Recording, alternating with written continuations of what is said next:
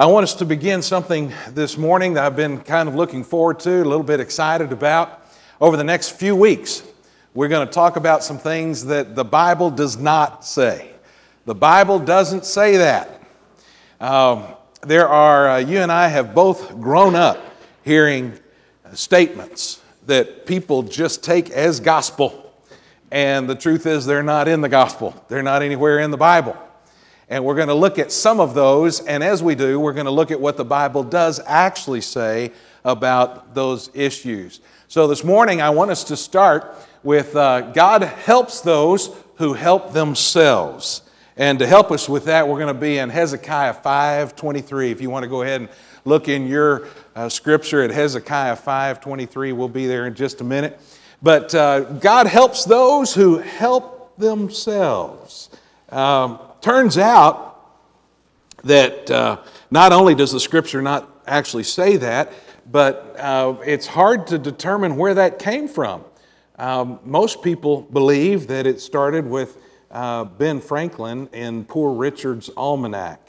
But actually, if you go back farther than that, it looks like he got it from one of Aesop's fables, which means that this great statement that your grandma taught you actually comes from a fable about false gods that were worshiped and led by, uh, worshiped and followed by the Greeks many, many years ago.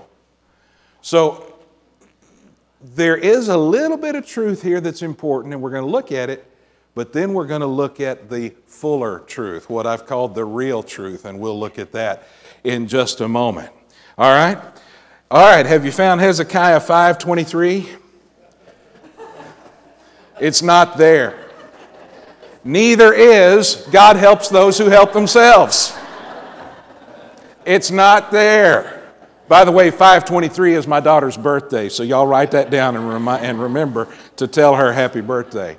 Instead, let's look at Psalm 94, beginning at verse 17. Psalm 94, and we're going to begin at verse 17. I do want you to see that there is some truth, some truth to God helps those who help themselves. But as we look at it, we're going to discover that there's not enough truth. Scripture doesn't say that, it says something even more important than that. To help us with that, we're going to eventually get to Psalm 94. If you want to go ahead and turn there, perhaps put a bookmark there, and we're going to get there in just a minute. The beliefs of Americans regarding this phrase and the Bible has been studied by the Christian um, demographer. Is am I saying that word? The guy who does the demographics, George Barna of the Barna Group. He studied what people believe about this statement and the Bible. He conducted a poll in which he asked about this very phrase. To the statement, the Bible teaches that God helps those who help themselves, to that statement, 53 of Americans agree strongly, 22 agree somewhat, 7 disagree somewhat, 14 disagree strongly. And then he looked at how many of those responding took for themselves the title Born Again Christian. And he discovered that 68% of born again Christians agreed that the Bible teaches God helps those who help themselves. It even topped a poll that they did on what was the, what was the most widely known Bible verse. This was in one of the, the top responses to the best known Bible verse. 75% of American teenagers believe it is the central message of the Bible. Do you remember back when talk show hosts were actually funny? You remember back that long ago when every talk show host did actual comedy instead of politics? He wasn't always that funny, but do you remember Jay Leno? And he would do the, the jaywalking thing where he'd go out on the street and he would talk to people just spontaneously and see what they thought and, and how they responded. Jay Leno asked random people on the street one time to name one of the Ten Commandments. one of the most popular responses he got to that question was God helps those who help themselves. You see, it talks about God, and we see, we sense, we can tell there's some truth there. And so we have unfortunately mistaken it to be part of God's Word. And so I want us to look at it very carefully. I want us to start by considering the half truth. The half truth that is here. The, the truth is, God does help those who help themselves, in that God will lead you through life, but you have to be moving. If you just sit and quit, you can't expect God to lead. But as long as you're moving, God will lead you and direct you. So you do, in a sense, have to start helping yourself so that He then can help you. He will help, but you have to be doing something. For example, do you need a job? You can't just pray and expect God to, to, to, to, to cause an employer to call you up out of nowhere and beg you to come to work. If you need a job, you pray first and then you go look for a job. So there is some truth here. He does help those who help themselves. Matter of fact, he, in Scripture, there, we're even reminded to get up and do, to go, and to, to work for yourself, to help yourself. In 1 Thessalonians, we read, or Second Thessalonians, we read, if anyone is not willing to work, then he is not to eat either. For we hear that some among you are leading an undisciplined life doing no work at all, but acting like busybodies. Now, such persons we command and exhort in the Lord Jesus Christ to work in quiet fashion and eat their own bread. So, yes, Scripture does teach help yourself. Get up and work, do something, and God will help you along the way. That's what we find in the New Testament. We go to the Old Testament, we find it a, a very similar teaching in different words. Go to the ant, O sluggard, observe her ways and be wise, which, having no chief, officer, or ruler, prepares her food in the summer and gathers her provision in the harvest. Now, this one is tough. How long will you lie down, O sluggard? When will you arise from your sleep? He says, Look at the ant. Who bosses the ant around? Who comes into the bedroom and says, Hey, ant, it's time to get up now. You got to get up. You got to take a shower. You got to get dressed. You got to get to school. Who's doing that for the ant? And yet the ant gets up and takes care of her business. That's a real word, by the way. We live in Texas. She knows how to get up and take care of her business. And so the writer of the proverb says, How about you, O sluggard? When are you going to get up and take care of yours? So, yes, Scripture does teach us that we, we need to work, we need to be involved, we need to, to take care of our own uh, responsibilities. That is true, and God will help you when you do those things. But you see, that's only half the truth. What I want us to do now is go to that passage in Psalms and let's look at the real truth. Now, we're in Psalm 94 at verse 17. If the Lord had not been my help, my soul would soon have dwelt in the abode of silence. In other words, if God had not been there to help me, I might as well have died my life would be over. If I should say my foot has slipped, thy loving kindness, O Lord, will hold me up. When my anxious thoughts multiply within me, is that ever you? Come on. My anxious thoughts multiply within me. We've been there. Listen, he says to the Lord, Thy consolations delight my soul. He says in 17, If you had not been there, Lord, my life would have been over. You see, he knew the one that he could turn to for help.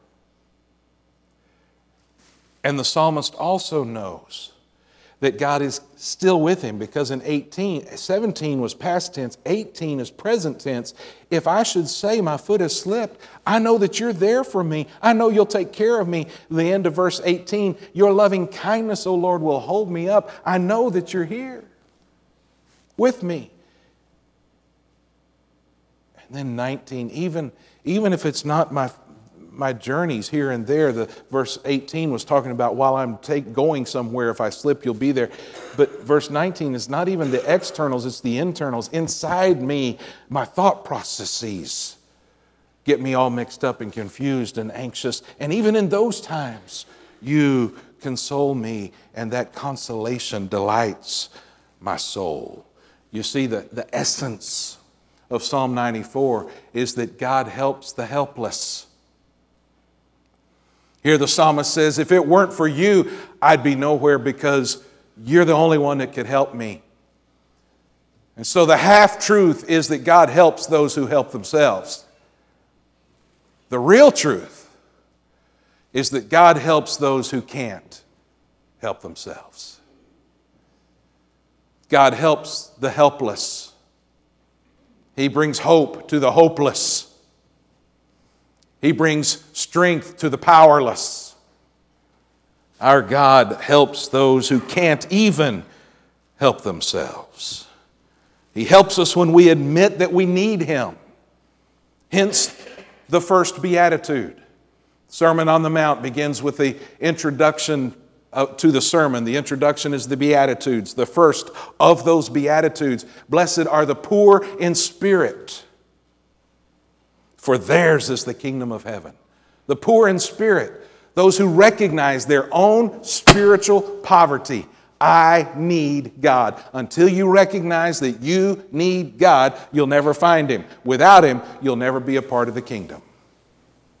And so it says, the poor in spirit are the ones who have the kingdom of heaven. Why? Because they've recognized their spiritual poverty, they recognize their need for God. The real truth is when I acknowledge I need Him, He's there to help me. In 2 Corinthians chapter 12, he has said to me, My grace is sufficient for you, for power is perfected in weakness. Most gladly, therefore, I will rather boast about my weaknesses so that the power of Christ may dwell in me. Paul recognized that the way to experience God's help is to acknowledge our need for it. And so Paul says, I'm glad that I'm weak because when I'm weak, everyone gets to see the power of Christ working in me and through me, and that's always a good thing. We like this saying, by the way. God helps those who help themselves. We like this saying because we're the kind of people who do, we take pride in helping ourselves. God helps those who help themselves. It's a very American way of thinking. For that matter, it's a Texan way of thinking. We're going to pull ourselves up by our own bootstraps. We're going to take care of ourselves. I've got this. I'm in control. I loved remembering when Ashley was very little. She, she would, I would try to say, I'm going to try to help her do this or help her do that. And she'd say, No, I do myself. She didn't know there was an L in that word. I do myself. That's the way we handle life an awful lot. We, we kind of get puffed up. We kind of get a little arrogant. I got this. I do myself. And God says, You ain't got no self worth doing for. You do, you trust me, and I'll take care of it. I'll help you. Together we can do this. You see, it's not, it's not that God helps those who help themselves as much as it is that God helps us when we acknowledge our need for Him. You remember this guy? Muhammad Ali. I am the greatest. He had it, man. He would be the kind that would say, God helps those who help themselves. I've got this. I've got it under control. God will help me because I'm going to take care of things myself. He would stand before that camera and shout to the world, I'm the greatest. Before Ali was diagnosed with Parkinson's disease, he got on a plane for a trip. When the flight attendant told him to buckle his seatbelt, Ali said, Superman don't need no seatbelt. Without hesitation, the flight attendant replied, Superman don't need no airplane neither. Buckle up.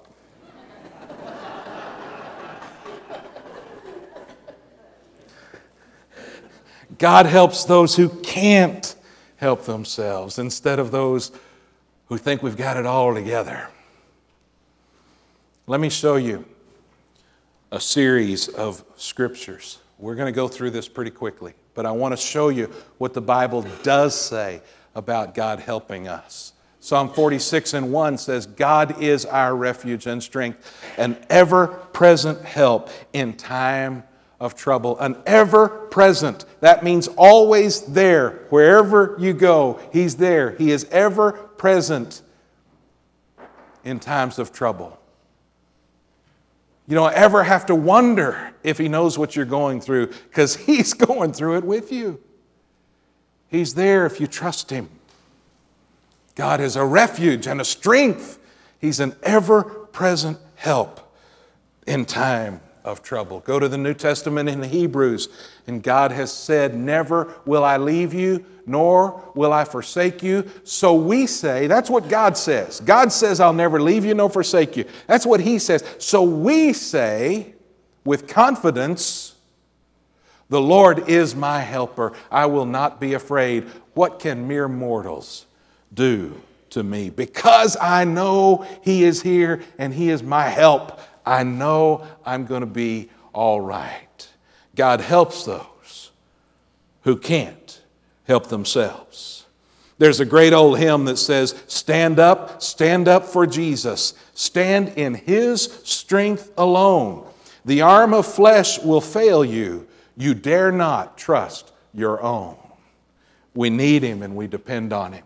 We can rely on Him because He's an ever present help in time of trouble. Jeremiah said it this way This is what the Lord says Cursed. Golly, what a hard word. Listen. Cursed is the one who trusts in a man, who draws strength from mere flesh, and whose heart turns away from the Lord. Why? Because he is the one in whom we trust.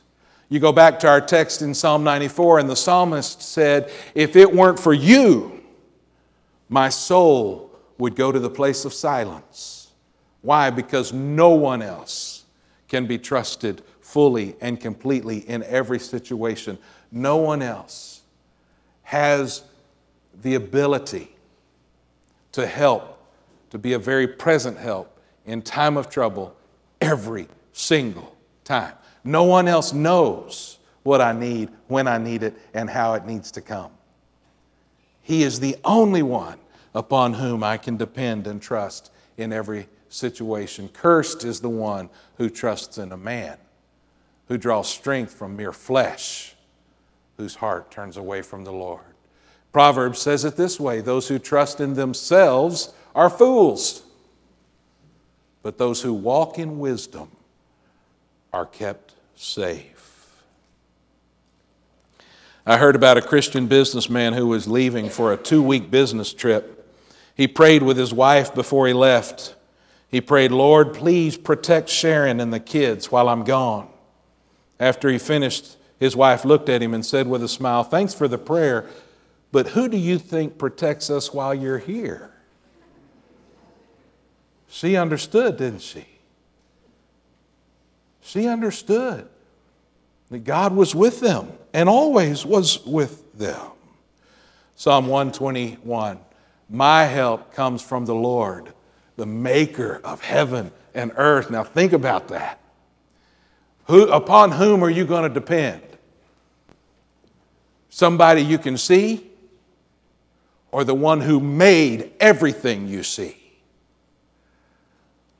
My help comes from the one who is the maker of heaven and earth. And if he can do all that, then he can handle all this. And I know that. He brings hope to the hopeless, and help to the helpless, strength to the weak, and rest to the weary.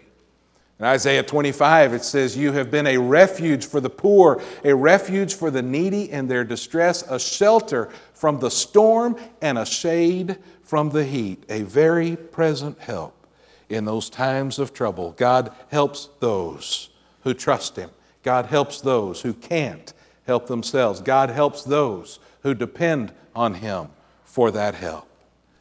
And that brings us to what we've called this morning the greatest truth. We looked at the half truth. Yes, God does help those who help themselves get up and do something. Then we looked at the real truth.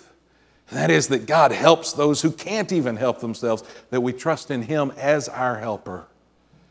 And then let's look at the greatest truth. Within that real truth, there is one greatest truth that stands out above all things. And that is the truth that God helps those who can't help themselves. And that truth was never more clear than on that old rugged cross. In Romans chapter 5 at verse 6, you see, at just the right time, when we were still powerless. Say that word powerless. What were we? When we were still powerless, Christ died for the ungodly. You could not have gotten right with God on your own, regardless. You could not have found a way to fix your sin problem. And because you had a sin problem, your destiny was separation from God for all eternity. You were powerless terms of salvation, we were utterly helpless. We're all infected by sin, Romans 3 23. We're all condemned as a result of that sin, Romans 6 23. Nothing we do on our own can remedy that situation, Isaiah 64 6. Thankfully, God is the helper of the helpless. While we are still sinners, Jesus died for us, Romans 5 8. Jesus paid the penalty that we were incapable of paying, 2 Corinthians 5:22. And God provided the help that we need precisely because we cannot, could not help ourselves. Philip Bliss wrote a great hymn called Man of Sorrows, What a Name. The third verse speaks of how helpless we are without Jesus. Guilty, vile, and helpless we spotless Lamb of God was he. Full atonement. Can it be? Hallelujah. What a Savior.